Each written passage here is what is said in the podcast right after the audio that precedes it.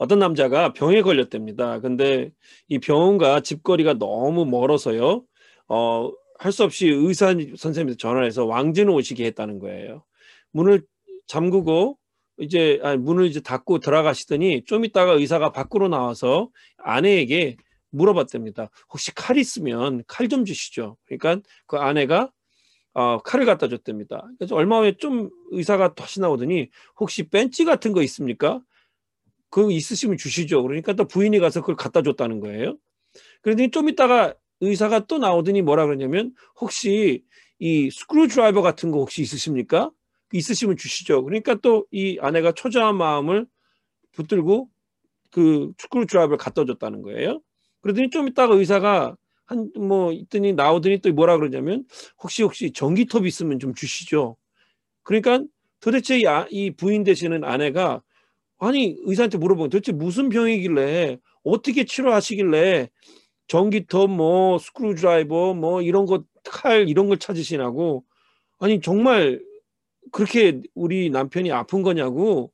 그랬더니 의사가 뭐라 그랬냐면 어 죄송합니다. 사실은 진료 가방이 안 열려서요. 이렇게 대답했답니다 여러분. 어, 제가 오늘 여러분과 그 예수님의 치유 사역에 대한 그 내용을 적고 있는 구절을 어, 여러분과 나누기 원합니다. 본문은 예수 그리스도께서 병자를 고치시는 많은 사건 중에 그 한 구절에 있는 부분입니다. 예수님께서 이제 이게 8장 16절 17절이거든요. 7장까지 그 산상수연의 설교를 끝내십니다. 그리고 8장에서는 마치 시작하면서부터 하나님 나라는 이런 것이다라는 것을 보여주기로 하듯이 많은 기적과 수많은 병자들을 고치시는 치유하는 장면들을 보여주시게 됩니다.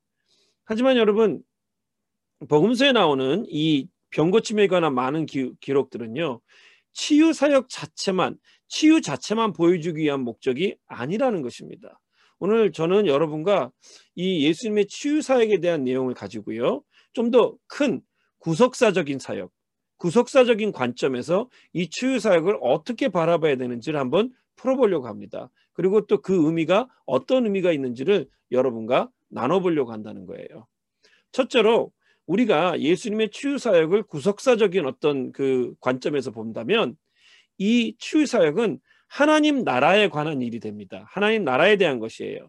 여러분 이스라엘 백성들이 그 당시에 꿈꾸었던 나라는 하나님의 나라였습니다. 하지만 그들이 꿈꿨던 하나님의 나라는 그 그들이 생각하고 그들이 꿈꿨던 하나님의 나라는 다윗 왕조 때, 다윗 왕 때에 이스라엘의 영광을 되찾는 것을 어, 어떻게 보면 그들이 생각하는 하나님의 나라라고 했습니다. 근데 예수님이 가르쳐 주고자 하는 하나님의 나라는 그런 세상 나라가 아니었다는 거예요. 복음을 통해서 오는 나라. 각 사람의 마음속에 진리와 성령으로 역사해서 예수 그리스도의 통치에 순종하는 그런 사랑의 나라를 예수님은 그 알기를 원했다는 것이죠. 그들이 생각하는 하나님 나라와 예수님이 보여주고자 하는 하나님 나라의 모습이 워낙 달랐다는 것입니다. 그래서 예수님은 예수님이 오심으로 메시아가 오심으로 말미암아서 경험할 수 있는 하나님 나라의 현재성을 백성들에게 직접 보여주시기 원하셨습니다. 그것이 바로 하나님의 강력한 통치의 모습, 하나님이 아니시면 하실 수 없는 일, 또 예전에는 사람들이 이 병에 걸리면 죽을 수밖에 없다. 어쩔 수 없다고 생각했던 그 질병, 고통의 문제 이런 것들로부터 기적적으로 해결받는 그런 치유의 사역들을 통해서 하나님 나라가 임했다는 것을 예수님께서 알려주시기 원했다는 것입니다. 그것이 치유 사역의 목적이었다는 거예요.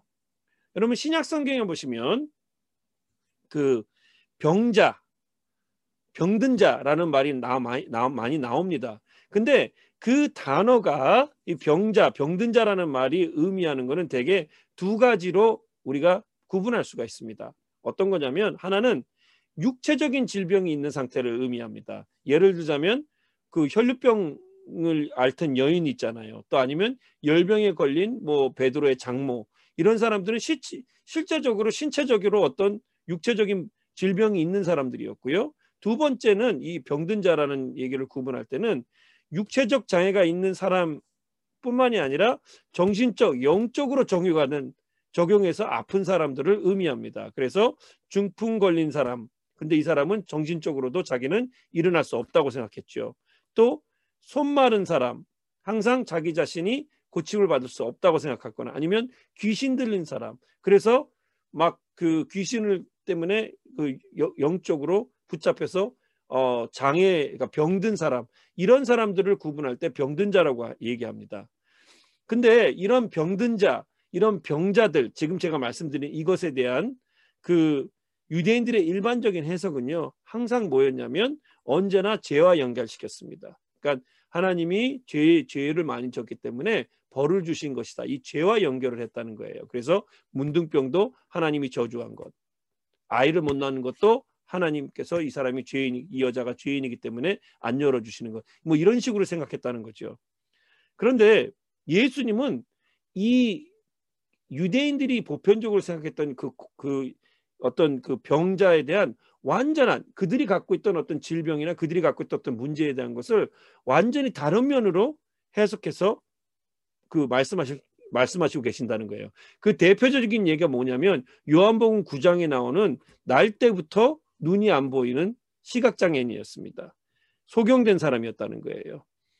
예수님 분명히 제자들이 묻죠. 저 사람이 날 때부터 눈이 보이지 않는 것은 그 저 사람의 죄 때문입니까? 아니면 부모님의 죄 때문입니까? 막 이렇게 묻는 거예요. 그러니까 하나님께서 예수님께서 뭐라고 말씀하셨냐면 자신이나 조상의 그러니까 부모님의 죄가 아니라 그에게서 하나님이 하시는 일을 나타내기 위함이라고 말씀하셨다는 거죠. 다시 말하면 하나님의 영광을 나타나기 위해서 이 아이가 날 때부터 소경으로 태어났다고 그렇게 말씀하십니다. 그리고 비슷한 예우로 누가복음 13장에 있는 그 여, 여, 여자분 마가복음 2장에 나오는 중풍병자에게도 똑같이 예수님께서 하나님의 영광을 나타내기 위해서 이들이 이렇게 질병을 앓고 있는 것이다 라고 말씀을 하셨다는 거죠. 여러분 제가 이, 이 말씀 왜 드리냐면 하나님께서 인간을 창조하실 때 흙으로 사람을 만드셨습니다. 그리고 원래 하나님의 그 계획은 그 사람에 대한 계획은 이 세상의 모든 사람들이 서로가 서로에게 하나님이 세우신 사랑의 질서 가운데에서 하나님의 형상을 받고 태어났다는 그 그것을 저희가 깨닫고요.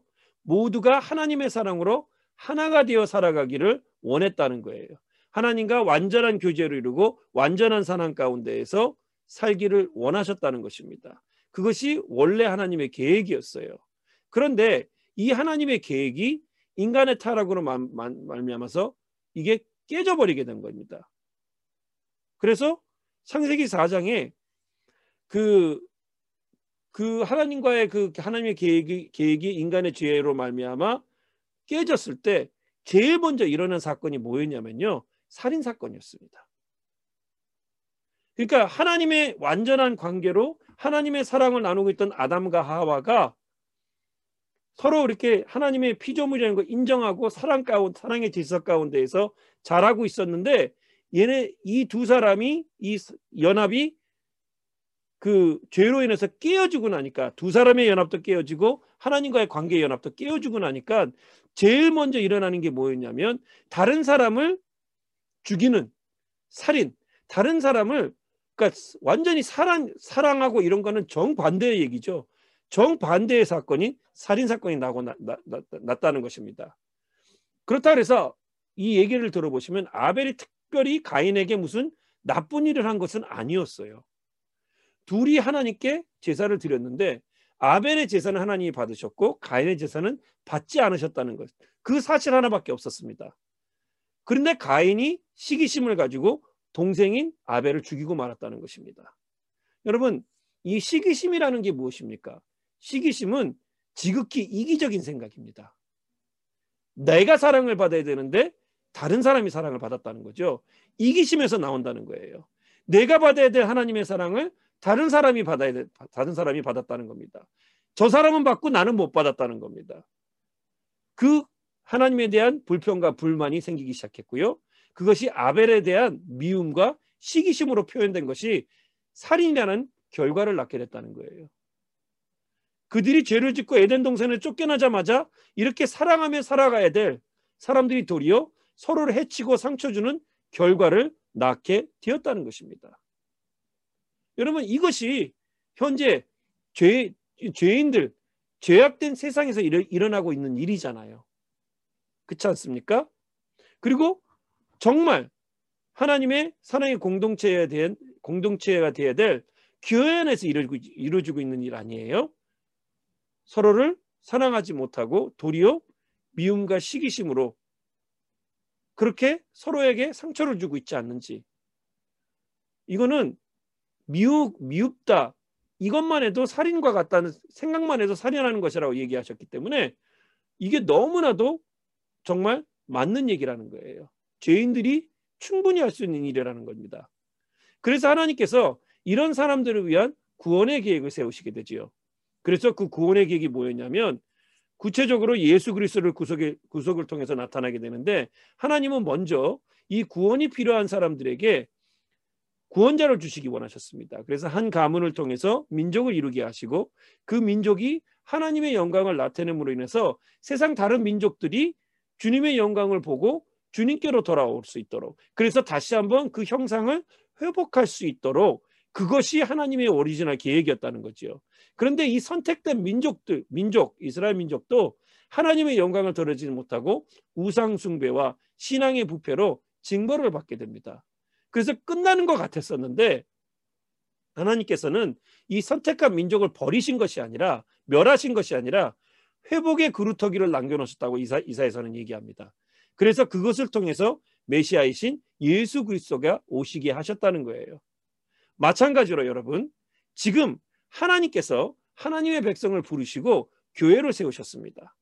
그리고 그 교회라는 공동체를 통해서 이 세상 속에서 실현 실현될 궁극적인 하나님의 구속사역의 목적들을 교회 속에서 먼저 실현하기 원하시는 거예요. 그러니까 교회를 하나님이 원, 원래 만들어 놓으셨던 하나님과의 관계를 통한 사람들의 관계를 통한 완전한 그 관계 그리고 그것을 통한 회복 이것을 교회 안에서 먼저 이루고 그, 그 이룬 것을 가지고 세상에 나가서 세상 사람들이 그것을 보고 하나님의 영광 가운데로 하나님과의 관계 가운데로 돌아오게 만들게 하기 위해서 교회라는 공동체를 세우셨다는 거예요.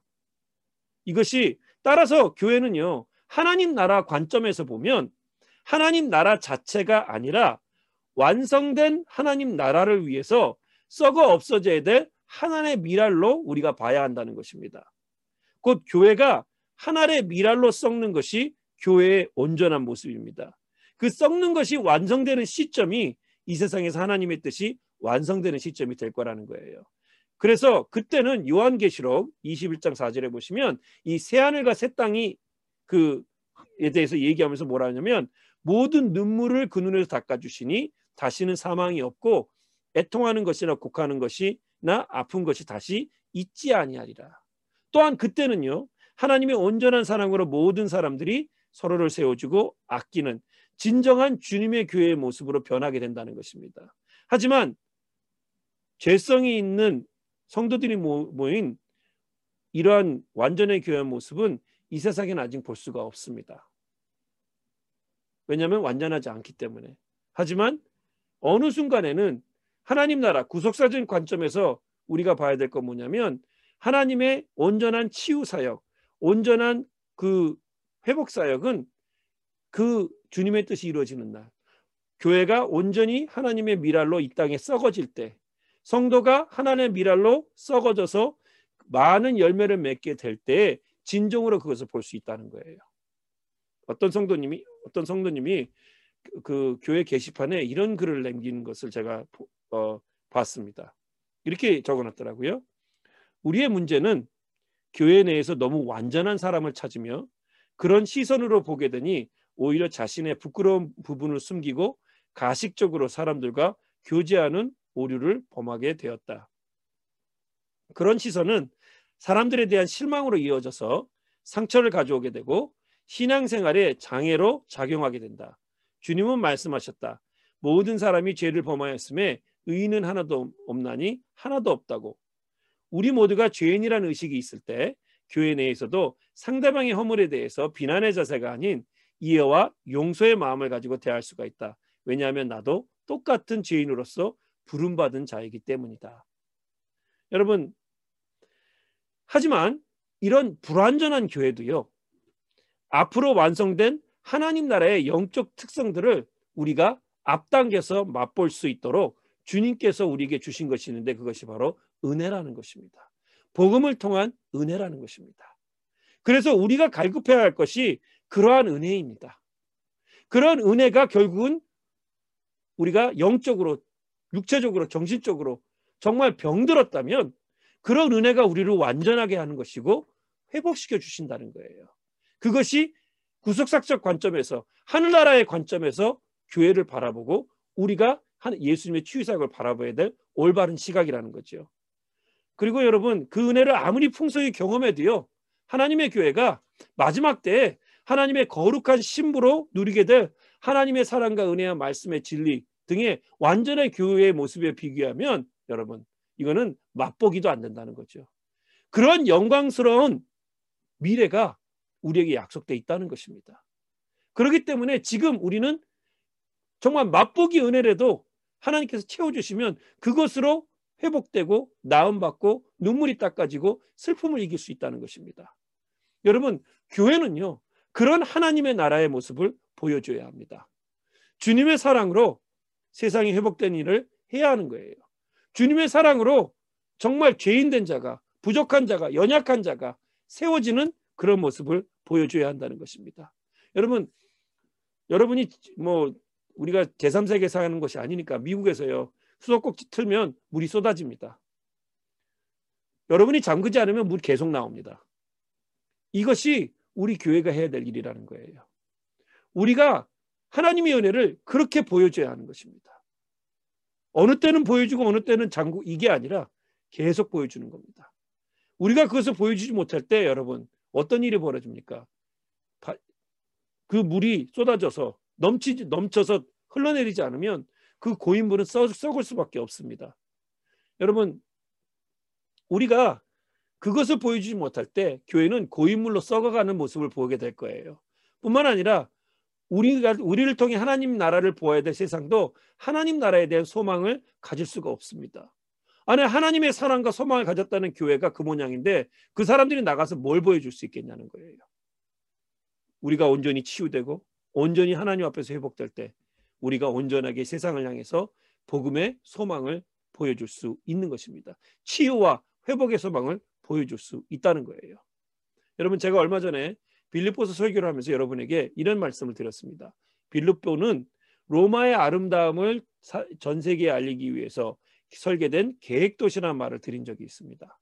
여러분 빌립보가 로마를 생각나게 하는 것처럼 우리의 모습과 우리 교회의 모습을 보면서요. 천국을 생각나게 하는 성도들과 교회가 되어야 될 것입니다. 우리의 회복된 모습들, 정말 치유된 모습들, 상처와 아픔과 슬픔과 죄로부터 정말 자유함 받은 모습들을 여러분 세상에 보여줘야 된다는 거예요. 그것을 위해서 예수님께서 오신 것입니다. 그것이 복음입니다, 여러분. 이것이 구속사적 관점에서 우리가 생각해야 될 예수님의 치유 사역의 모습이라는 거예요. 단순히 귀신 들린 자를 고치시고 병든 자를 낫게 하신 그런 어떤 그런 육체적인 어떤 그것만 보는 것이 아니라 구속사적으로 과연 우리는 어떻게 그 사역을 바라보고 그 사역이 어떻게 우리에게 적용돼야 되는지를 생각해 봐야 한다는 것입니다. 우리 다시 한번 여러분 예수님의 그 구속자적인 사역 관점에서 예수님이 하신 치유 사역이 우리에게 온전한 치유 사역이 되고 회복되고 나음 받는 우리들이 되기를 간절히 축원합니다. 두 번째 우리가 생각해 볼 것은 17절 이내 있는 말씀입니다. 우리의 연약한 곳으로 친히 담당하시고 병을 짊어지셨다함을 이루려 하심이더라라고 말하고 있습니다. 오늘 본문에 이것은요 이사에서 53장에서 얘기하는 메시아에 대한 내용을 이사야 선자가 예언한 내용입니다. 이 예언의 어떻게 보면 핵심은 대속의 사역입니다. 메시아의 대속의 사역이에요. 죄로 인해 타락한 인간과 모든 피조물의 대표로 대신 지셨다는 것입니다. 대신 그 죄를 지셨다는 거예요. 여러분 바울 서신을 여러분이 좀 더 이렇게 좀 깊게 읽어보시면 바울 서신 서신의 특징 중에 하나가 뭐냐면 그리스도의 머리 되심을 강조합니다. 그래서 교회 머리 대신 그리스도 뭐 이렇게 나간다는 거죠. 그리고 그리스도께서 모든 것들 교회뿐만이 아니라 모든 것들과 모든 사람들의 머리 대심을 또 교회의 머리 대심을 계속해서 얘기하고 있습니다. 그래서 에베소서 뭐 골로새서 에베소서 1장 뭐 4장 골로새서 2장 뭐 고린도전서 12장 다 그렇게 나와 있다는 거예요. 만약 어떤 사람이 예수님을 믿고요. 구원을 얻는다는 것은요. 예수님을 믿음으로 말미암아서 예수님께 영적으로 접붙여진다는 의미를 갖고 있습니다. 그 접붙여진 가운데 그리스도의 몸의 한 부분이 된다는 거예요. 그리고 머리 대신 그리스도 그리고 그리스도의 몸인 교회 그, 그 교회 공동체 이, 이거를 믿는 모든 사람들을 예수님의 몸이라고 얘기합니다. 또한 그리스도의 머리 되신다고 하신 것은 그리스도의 주권을 따라야 된다는 그런 의미도 있고요. 또한 그리스도와 그리스도의 몸이라는 얘기는 그리스도께서 가지신 그리스도께 주어진 모든 권세도 우리가 누릴 수 있다는 것을 의미하기도 합니다.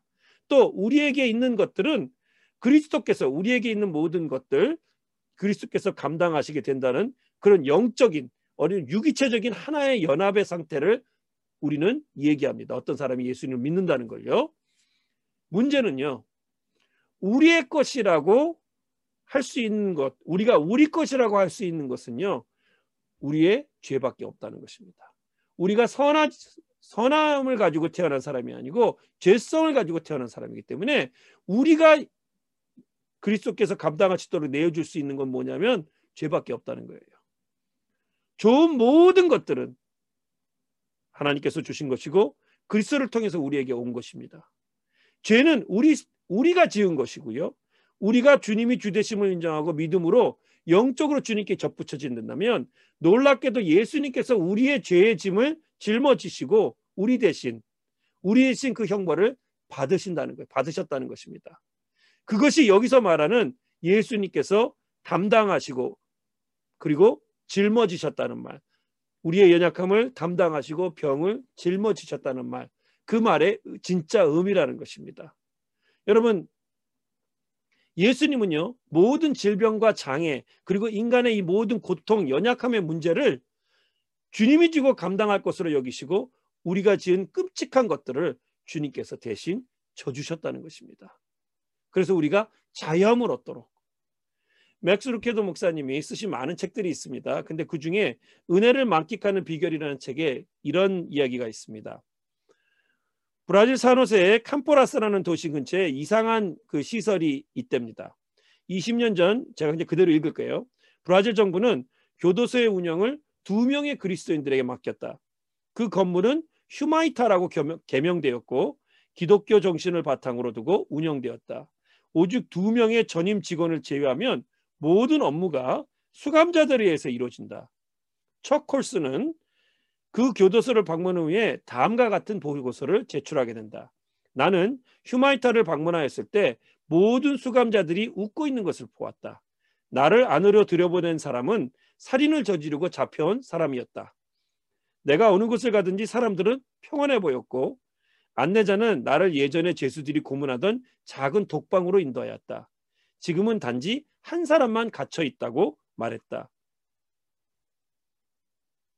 정말로 들어가고 싶으세요? 물론이 물론이지요. 척콜스는 대답했다. 그는 천천히 육중한 문을 열었다. 나는 그 독방에 있는 죄수를 보았다. 휴마이타 식구들이 아름답게 조각해 놓은 십자가가 눈에 들어왔다. 그 교도소의 유일한 죄수는 바로 예수 그리스도, 십자가에 달리신 예수 그리스도셨다. 예수님은 우리의 모든 어, 우리 모두를 위해 남은 형기를 채우고 계십니다라고 안내자가 조용히 말했다. 죄의 감옥에서 석방되는 유일한 방법은요. 그 죄의 형벌을 누군가가 다 갚는 것이다. 하지만 그 대속은 갈보리에서 이미 일어났다라고 적고 있습니다. 예수님이 하신 대속의 죽음이 바로 그런 것이라는 거예요. 주님께서 우리와 영적으로 한 몸이 되셨습니다. 또한 주님은 우리의 머리 되셨기 때문에 우리가 만든 이 불행과 질병과 고통의 문제들을 예수님께서 떠맡으시고 함께 고통에 참여하며 그들을 치료하고 섬기신 그것이 그리스도께서 보여주신 하나님의 영원한 사랑의 표현이고요. 하나님 나라의 현실성을 보여주는 일이라는 것입니다. 또한 이것은 동정이 아니라 그리스도께서 이루시고 하시는 하나님 나라를 생각하시면서 하나님의 사랑의 마음을 보여주고 살라고 우리에게 모범적으로 보여주신 거예요. 그래서 여러분 생각해 보십시오. 예수님은 당시에 선지자라고 불렸고 종교 지도자로 여겨졌고 랍비라고 선생이라고 부르는 그런 사람이었습니다. 그런데 그런 예수님이 장애인, 세리, 병자, 창녀 뭐 이런 사람들과 어울리는 거예요. 그 사람들을 종교적으로나 사회적으로는 용납할 수 없는 사람들을 예수님께서 만나시고 또 정말 식사하고 손을 대어 만지고 대화를 하고 고쳐주고 이 모든 걸 통해서 예수님이 보여주고 싶었던 것은 하나님의 국류가 사랑이었다는 것입니다. 하나님 나라의 현재성을 보여주고 싶었다는 거예요. 그래서 하나님의 현재성을 보여주기 위해서 예수님은 이렇게 이들에게 먼저 다가가셨다는 것입니다. 예수님은 분명히 우리에게 왜 우리가 아니라 제자들에게도 또 우리에게도 이렇게 얘기하십니다. 분명히 말씀하셨어요. 건강한 자에게는 의사가 쓸데없고 병든 자에게야 쓸데 있느니라. 나는 의인을 부르러 온 것이 아니라 죄인을 부르러 왔노라라고 마가복음 2장 17절에 말씀하셨습니다. 예수님이 오신 이유는 바로 그것입니다. 병든 자, 죄 지은 자, 치료가 필요한 자, 영적으로, 육적으로, 정신적으로 정말 어떤 환경 가운데에서도 치유가 필요한 자, 회복이 필요한 자들을 위해서 예수님께서 나타나셨다는 거, 오셨다는 거예요.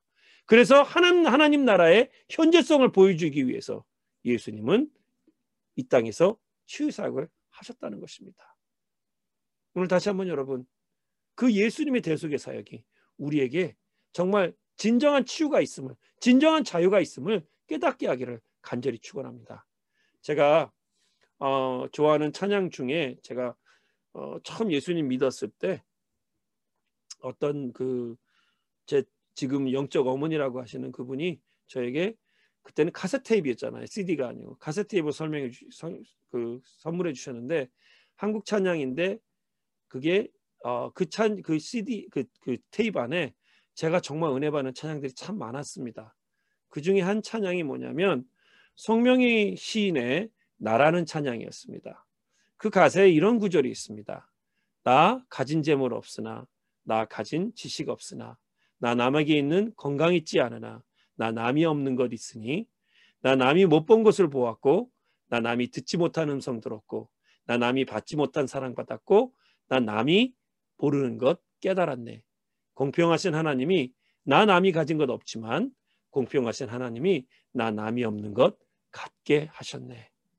여러분, 하나님께서 우리에게 다른 세상 사람들은 보지 못한 것을 보게 하시고 받지 못한 사랑을 받게 하신 것은 바로 우리가 이렇게 그 사랑으로 먼저 치유되고 회복되어서 우리 세상을 향해 이 사랑과 이 이 그 은혜를 흘러나가게 하는 그런 사람이 되기 원했기 때문에 우리를 부르신 것입니다. 또한 하나님께서 원하시는 것은 하나님의 공동체인 교회가 원하시는 것은 우리 자신이 먼저 치유함 받고요. 그것을 세상으로 갖고 나가서 죄로 병든 이 세상을 주님의 복음으로 주님의 사랑으로 치유하는 사역을 하라고 그것이 구속사적인 관점에서 보는 예수님의 치유 사역입니다. 그래서 그것을 통해서 온전한 성도의 모습, 온전한 교회 모습을 회복하기 위해 노력하는 우리 모두가 되기를 간절히 축원합니다. 시간에 같이 기도하는 시간 가졌으면 좋겠습니다.